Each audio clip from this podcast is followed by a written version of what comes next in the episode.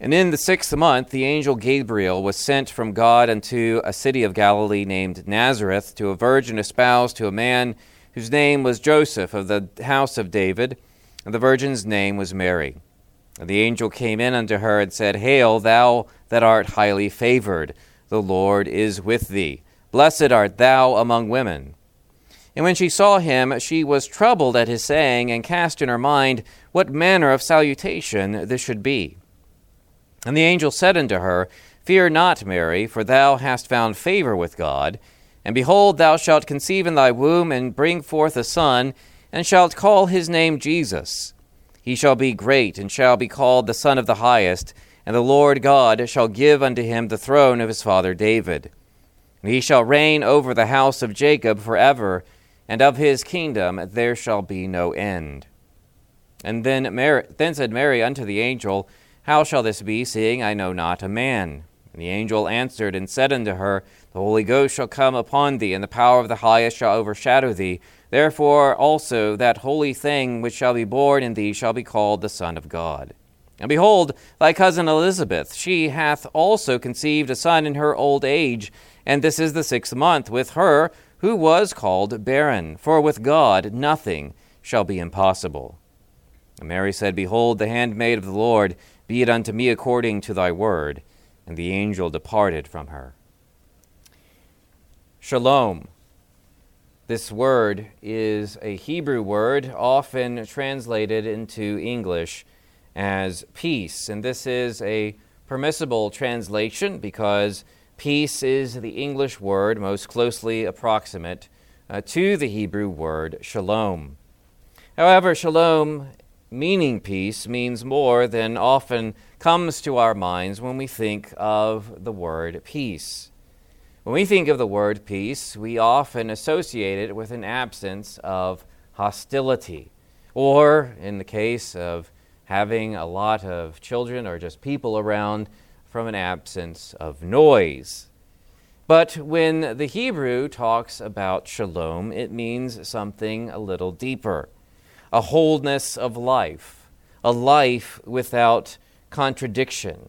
Psychologically, we may talk about an internal peace, a peace that comes from knowing who you are and why you are here. An internal peace that flows outward to others. For those that are peace within are more adept at maintaining peace between, the, between people. Now, as we think about this idea of peace, we recognize that it does not, uh, is not very popular, or at least, even if it is popular, it is not very common in our society. We live among people in near perpetual conflict. We see the rise of animosity within our own nation and wonder where peace is. Intelligence and education that some have trusted in to bring peace do not produce peace. If understanding were the solution, then we must we ought to be the most peaceful of people since we have access to more information uh, at our time than any previous generation.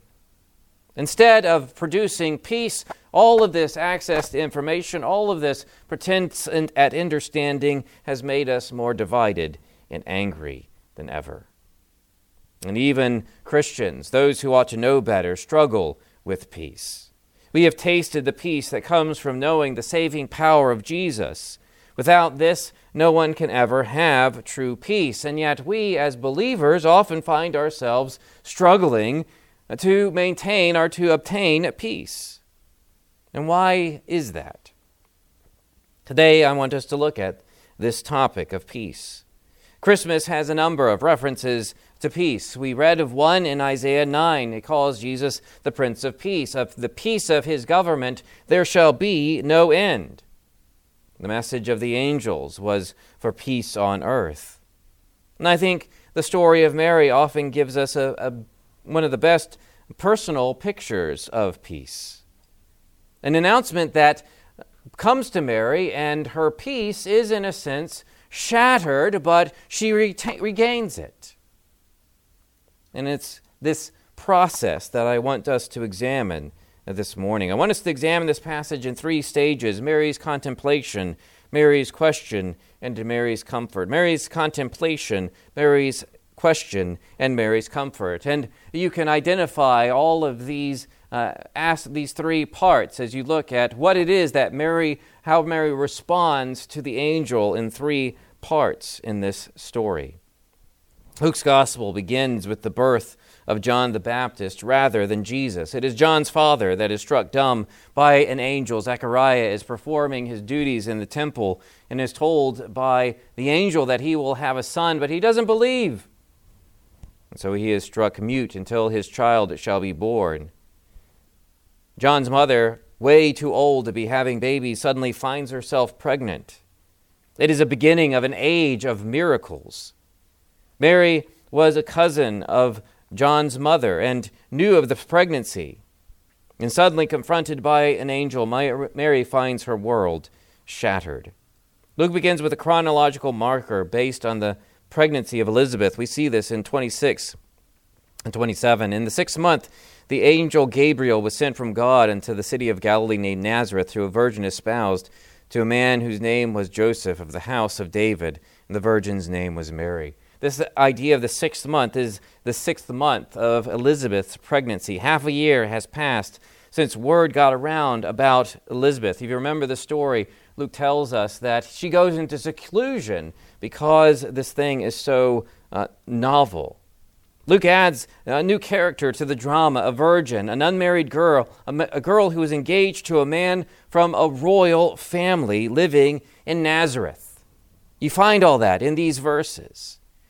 He's sent to Nazareth. This virgin is in Nazareth, but she's espoused to Joseph, who's of the house of David. And this, at this point, should be uh, almost warning bells going off, or red flags going off, or some contradiction in your mind because why is a member of the royal family living in Nazareth? In Galilee of the Gentiles, as we read this morning in Luke in Isaiah chapter 9.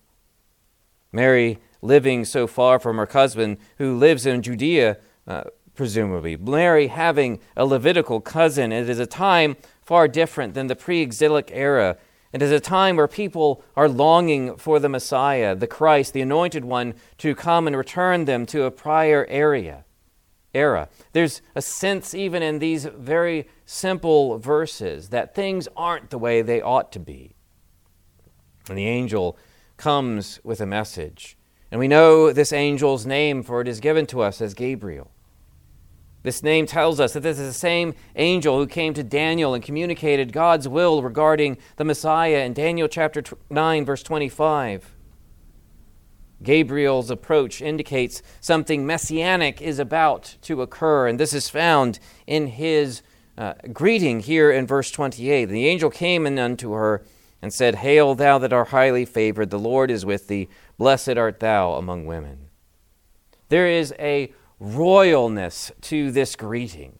There is something majestic in this salutation. There's a formality here. He's not merely saying hi. This is not the customary shalom.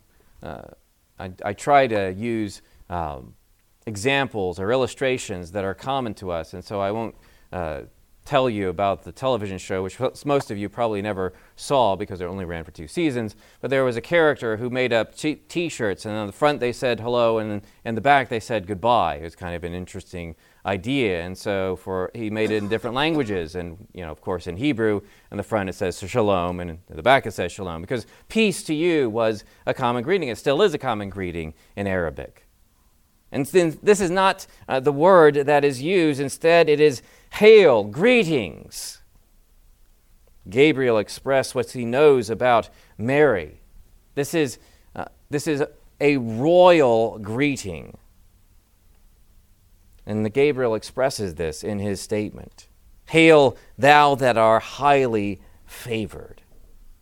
It's a fascinating revelation of the personality of angels. They are distinct beings from God who are sent to do his bidding. The next word is this part, participle that means one who has been graced, you who are highly favored. The best uh, translation takes it as an appellation, a title of sorts, highly favored one. This is who she is.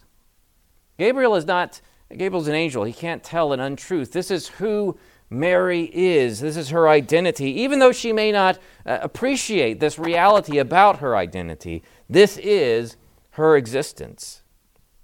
She is the highly favored one. This one deserves this title because of what it is that God will do with her. She, of all women, will receive a unique blessing. And part of this special blessing is the presence of God with her. But Mary hears this greeting, and he troubles her. Hail, thou that art highly favored, the Lord is with thee. Blessed are you among women. Three things that are said about Mary. You are highly favored, you are highly graced. The Lord is with you. With you. Emmanuel. We've been thinking about the tabernacle, the necessity, the, the desire, the longing that Israel has for God to be with, with them. And here the angel has said, God is with you, the Lord is with you.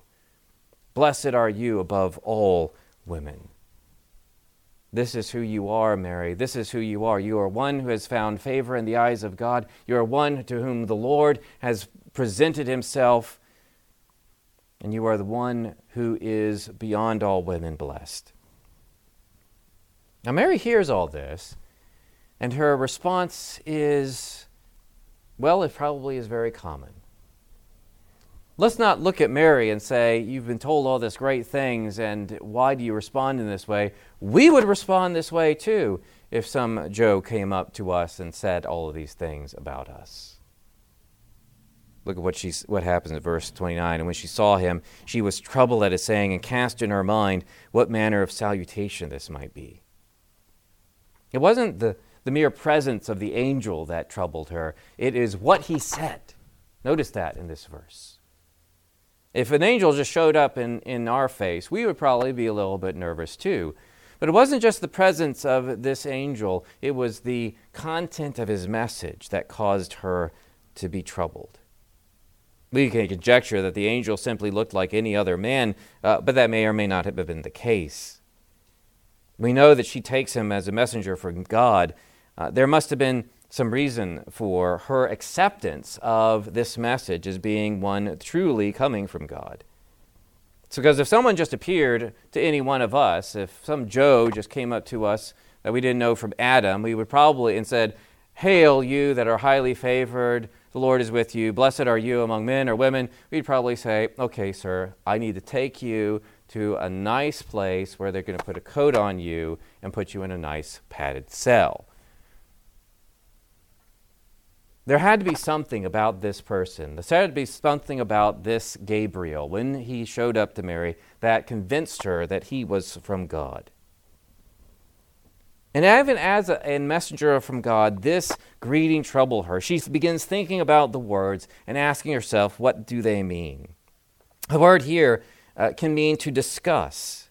Casting about in your mind, it's the, root, it's the root word from which we get the word dialogue, an internal conversation in her mind. Asking, Mary asking herself, why would the mes- this messenger address me this way? Why should he think there is anything special about an unmarried woman in Nazareth? When we look at this, we often can understand Mary's concern. Unexpected news often shakes our peace. I go online oftentimes to get my news and I read of reports, and oftentimes they try to shake my peace until I step back and realize, well, partly the fact that next, you know, in, in five minutes, uh, the headline that is alarming me right now is going to be replaced with another headline that won't alarm me as much. I've, begun to, I've become very numb to uh, astonishing news. But the unbeliever feels like the world is out of control when this news hits. The unbeliever, when they confront circumstances that are alarming, and worrying and anxiety producing, they begin to feel like the world is out of control, that they have no part in it. But the believer cannot rightly indulge in that feeling. The believer has no business feeling like the world is out of control. If you feel like the world is out of control, you need to check your theology because God is always in control of all things. That is what we mean by God is sovereign, that the news ought not to shake us in this way because God is sovereign. But that does not mean that the news does not shake believers. This is Mary. She's a believer. And an angel shows up and says these things to her, and her peace is shattered, in a sense. She's casting about in her mind. She's troubled. What is going on? And I put it to you that the, that the substance of her trouble is not feeling that the world is spinning out of control. Instead, it is her struggling to understand what God is doing. What is God doing in the world? What is it that is happening? Because we, we understand that God is sovereign. We understand that every circumstance in our life comes from His hand, but we don't understand why. To combat this robber of peace, I put it to you that we need to reach for two weapons. We need to reach for humility. God knows more than we do and has a greater and more intricate plan than we can ever comprehend. God, as sovereign and as omnipotent and omniscient, knows more than us, is more powerful than us, and his plan is more intricate and than our puny minds could ever understand. And so there must be a humility to say, God, I don't know, and I may never know what you are doing, but I trust that you do. But more than that, the other weapon is that we need to remember God's character. That God loves his people and does everything for their good. Because when we have to admit that we don't and can't and ought not understand the intricacies of what God is doing, we have to trust that His character is still His character. That the love He has shown to us in Christ upon the cross sacrificing his son for our sins is also made manifest in every news story that we hear. But when you come to this story, you might think this reality how odd is it that this announcement, which ought to have produced the greatest peace ever, brought Mary trouble? we often look down on Mary because we think if an angel came to me and said this, I'd be like, woohoo, party time. But I suggest to you that that's not necessarily how we react because is this announcement any more different than all the other news we hear in our lives? I mean, yes, it is, because this is the announcement of the incarnation, but it is also the announcement of how God is working out his plan of redemption in space and time. And I put it to you that every circumstance that occurs within spa- this space and this time is occurring because God is working out his plan of redemption. Every piece of news we hear is a news of God's grace. Peace is one of the fruit of the Spirit. That is why I think that the world, the flesh, and the devil try so hard to steal it from us. And if that is the case, how much more then ought we to endeavor to maintain that peace? Well, let's follow Mary as we go from Mary's contemplation to Mary's question. And I suggest we ought not to read the following as if Gabriel made a mistake in his greeting and had to recover. Instead, Gabriel continues to encourage in the new understanding of her identity. He makes a promise to Mary, which she still struggles to understand. Gabriel explains his greeting by delivering the promise of God to Mary in verse 30. And the angel said unto her, Fear not, Mary, for thou hast found favor with God.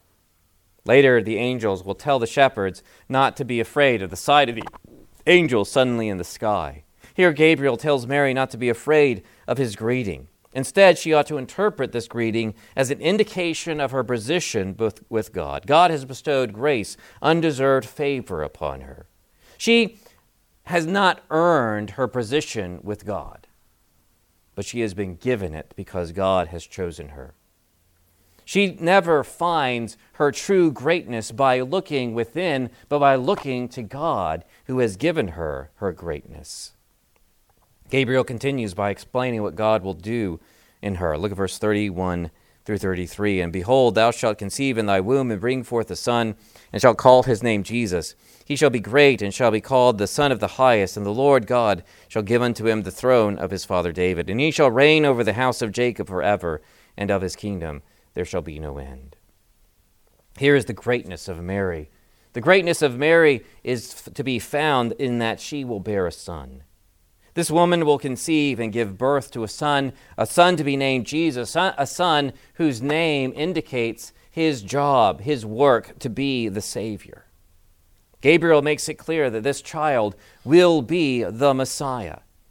By all that he say, he shall be great and be called the Son of the Highest, and the Lord God shall give him to him the throne of David the promise to David, the, promise of reigning over Jacob, the promise of, of his kingdom, there shall be no end, that those very words that we read this morning from Isaiah chapter 9.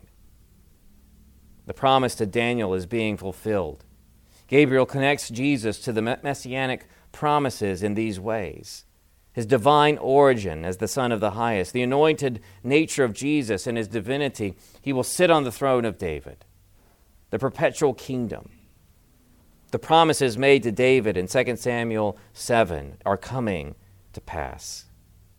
You cannot escape from this description that the angel is delivering that this child will be the promised Messiah, the Christ, the one that is going to restore everything that everything up to this point in Luke has shown to be broken.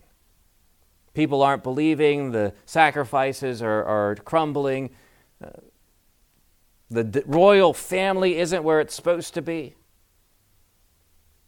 How, uh, how instructive that before Jesus is born, the family in Nazareth of the royal blood is forced to go back to Bethlehem.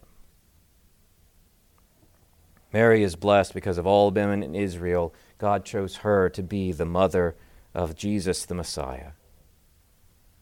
Let's pause here. We know how this story ends. We know the struggles that Mary would have with Jesus the temple incident, the wedding problem, the exclusion of the family when they tried to visit, the washing at the cross. Would anyone want to sign up for Mary's life? Gabriel sees her at, as the most blessed person in Israel at that time, possibly the most blessed person in the entire world. Simeon will say to Mary that a sword will pierce you because of the child that you have borne. And we think of all the struggles that Mary endured during her life.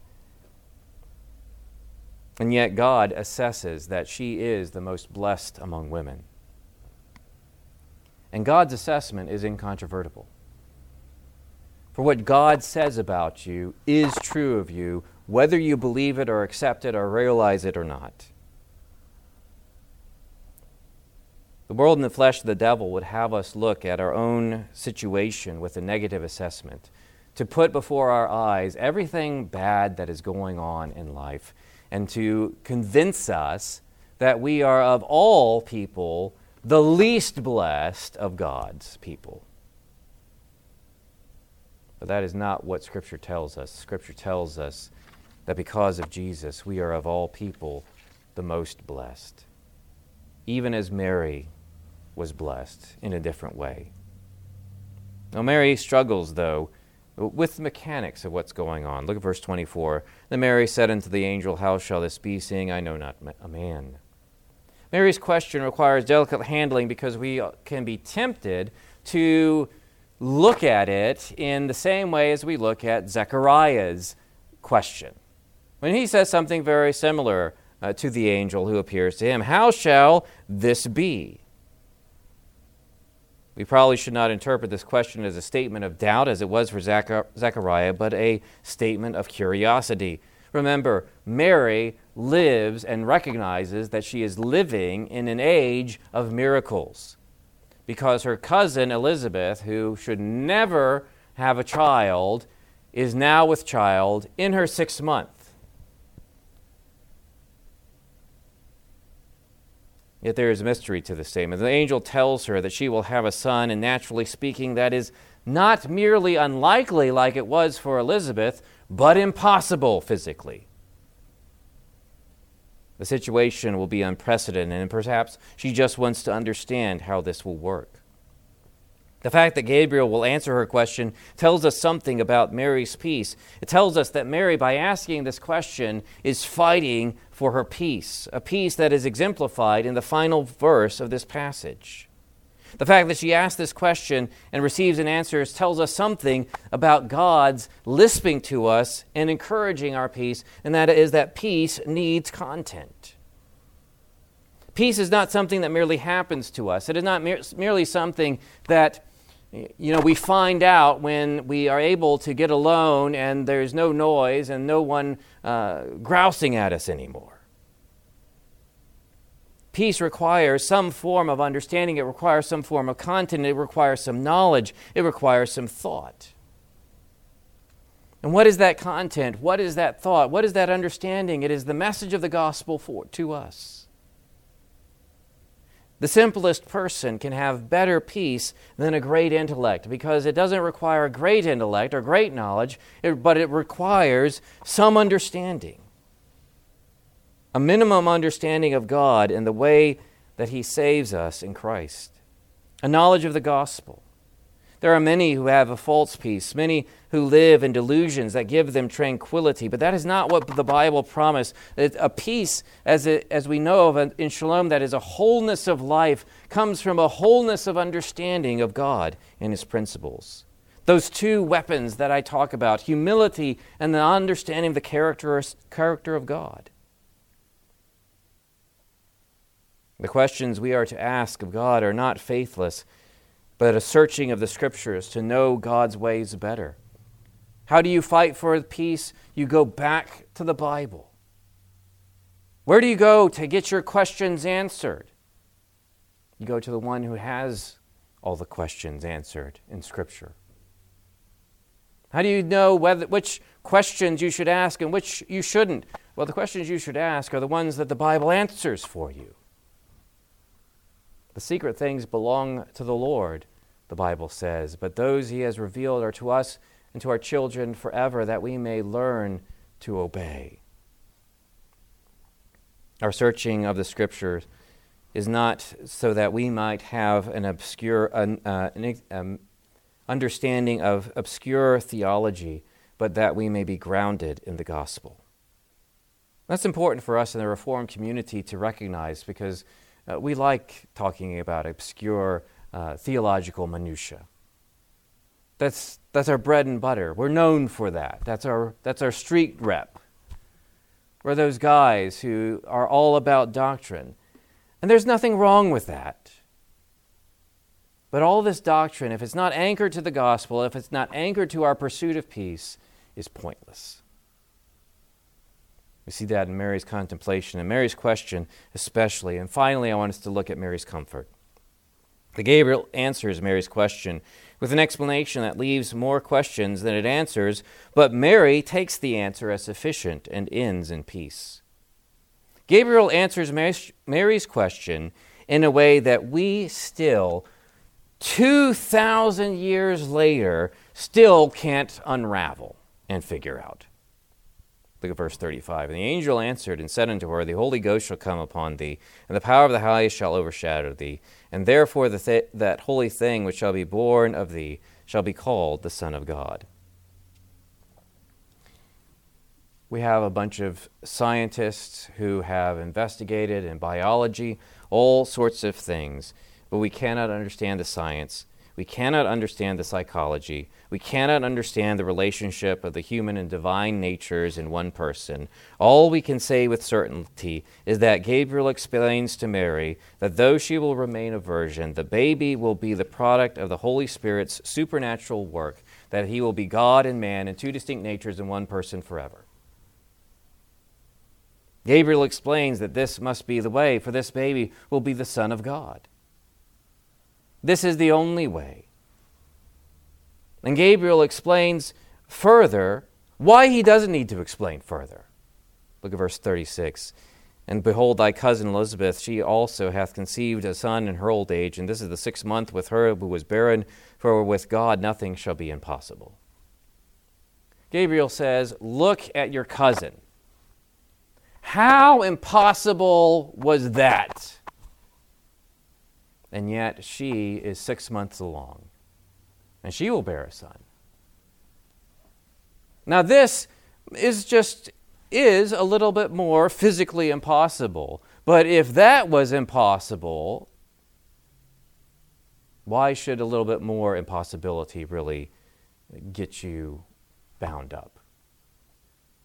Because with God, all things are possible. With God, nothing shall be called impossible. Mary is saying this is an impossibility, a virgin having a baby. God says, nothing is impossible. And for Mary, this is a sufficient explanation. Look at verse 38. And Mary said, Behold, the handmaid of the Lord, be it unto me according to thy word. And the angel departed from her.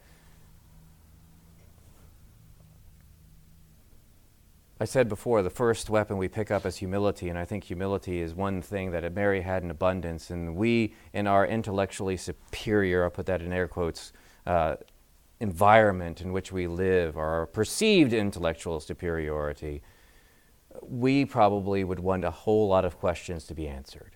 All right, Gabriel, we're going to have to think of the biology, the DNA, the RNA, the mRNA, the, all the other RNA, NA things that we want to understand about how this is going to happen because this all, looks all sorts of weird and strange to us. Mary says, God does the impossible. And that's fine. And He is doing it for good. So I accept it.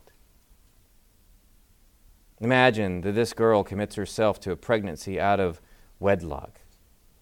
She accepts that her life is going to be filled with snide remarks and ignorant accusations, that she and her son will suffer through life with the stigma of a disreputable birth a disreputable birth that is even brought up during his earthly ministry as we read of in John 8:41. This is her life, but notice her statement. She accepts God's will for her life, not that she had really any option to refuse, mind you. But I want you to note especially her self identification. I am the handmaid of the Lord, the servant of the Lord. This is her understanding of herself that gives her peace. She is the Lord's, and whatever He will do is right because He has a plan and it is for good. Do you see yourself as a hand, as a servant of the Lord? Do you see yourself as one of the Lord's people? Do you have this peace with God that is so evident in Mary's life? This above all matters to have peace with God, for the Son born to Mary was the Savior of all people. All men have sinned and earned God's wrath and death. But Jesus came and lived a sinless life to earn God's favor, to earn grace for us. We did not earn it, we could not deserve it. It had to be earned for us. He died upon the cross, the penalty our sin deserved. He rose again to publicly attest that his work was done, that God had accepted his sacrifice. And we, by faith, lay hold of Jesus and all of his benefits. Today he is offered to you and peace with God that he provides. And this is the peace that leads to all peace. So I ask you, will you today lay hold of Jesus? Do you believe that what he did, he did for you? Will you turn from your sin and follow him? Christian peace brings, peace rests on an understanding of who we are in Christ. Mary's peace relied upon her understanding of herself before God, being the Lord's servant, being His. Our peace rests in our identity in the Son, in Jesus. That identity gives us an inward peace that no external disturbance can ever take away. We often think that the problem is outside, that if our circumstances were different, if we didn't have to listen to the news, if we didn't have to be aware of all the bad things that are going on in this world, or the bad things that are entering into our own life, we would be okay and we would have peace. But our circumstances are often the one things that we cannot change. We cannot change others. We can work to change ourselves. We can find peace not by trying to change things outside, but within. We find peace only when we find it in Christ and our acceptance of Him. Mary could not change her circumstances. She would deal with all the conditions that accompanied the birth of Jesus. It is her acceptance of God's will that leads to her peace. We are here in this place and in this time because God has put us in this place and in this time. He has chosen according to his sovereign will, according to his immense understanding, according to his almighty knowledge and power, because he knows what is best, and we are put here as participators in his plan of redemption. And all the circumstances that you discover in your life are not here to harm you, but to grow you. In Christ, God does not give you justice. For that justice he has put upon Christ upon the cross. All your hell, all the suffering, and the torments of your sin are gone. And everything in your life is his fatherly discipline and his abundant grace. God's intention to his people is good, even though it may require suffering. Mary's life is not going to be a bed of roses because she was the mother of Jesus. You know the rest of the story. It's not. And yet she is so much blessed.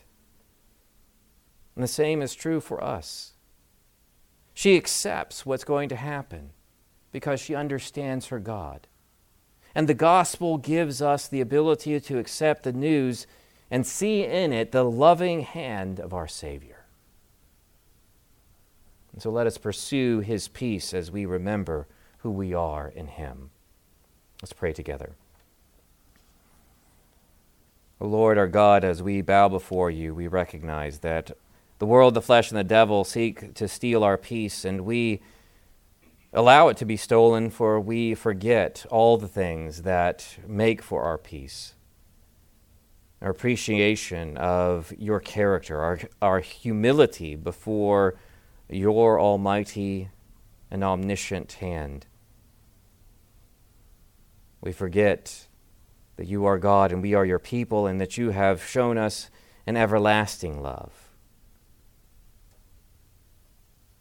We don't pursue peace by digging into your word and letting it transform our minds. We pray that we would be those who pursue peace not that it should be an end in itself, but that in that peace we may serve you with joy. Hear our prayer this morning as we make it in Jesus' name. Amen.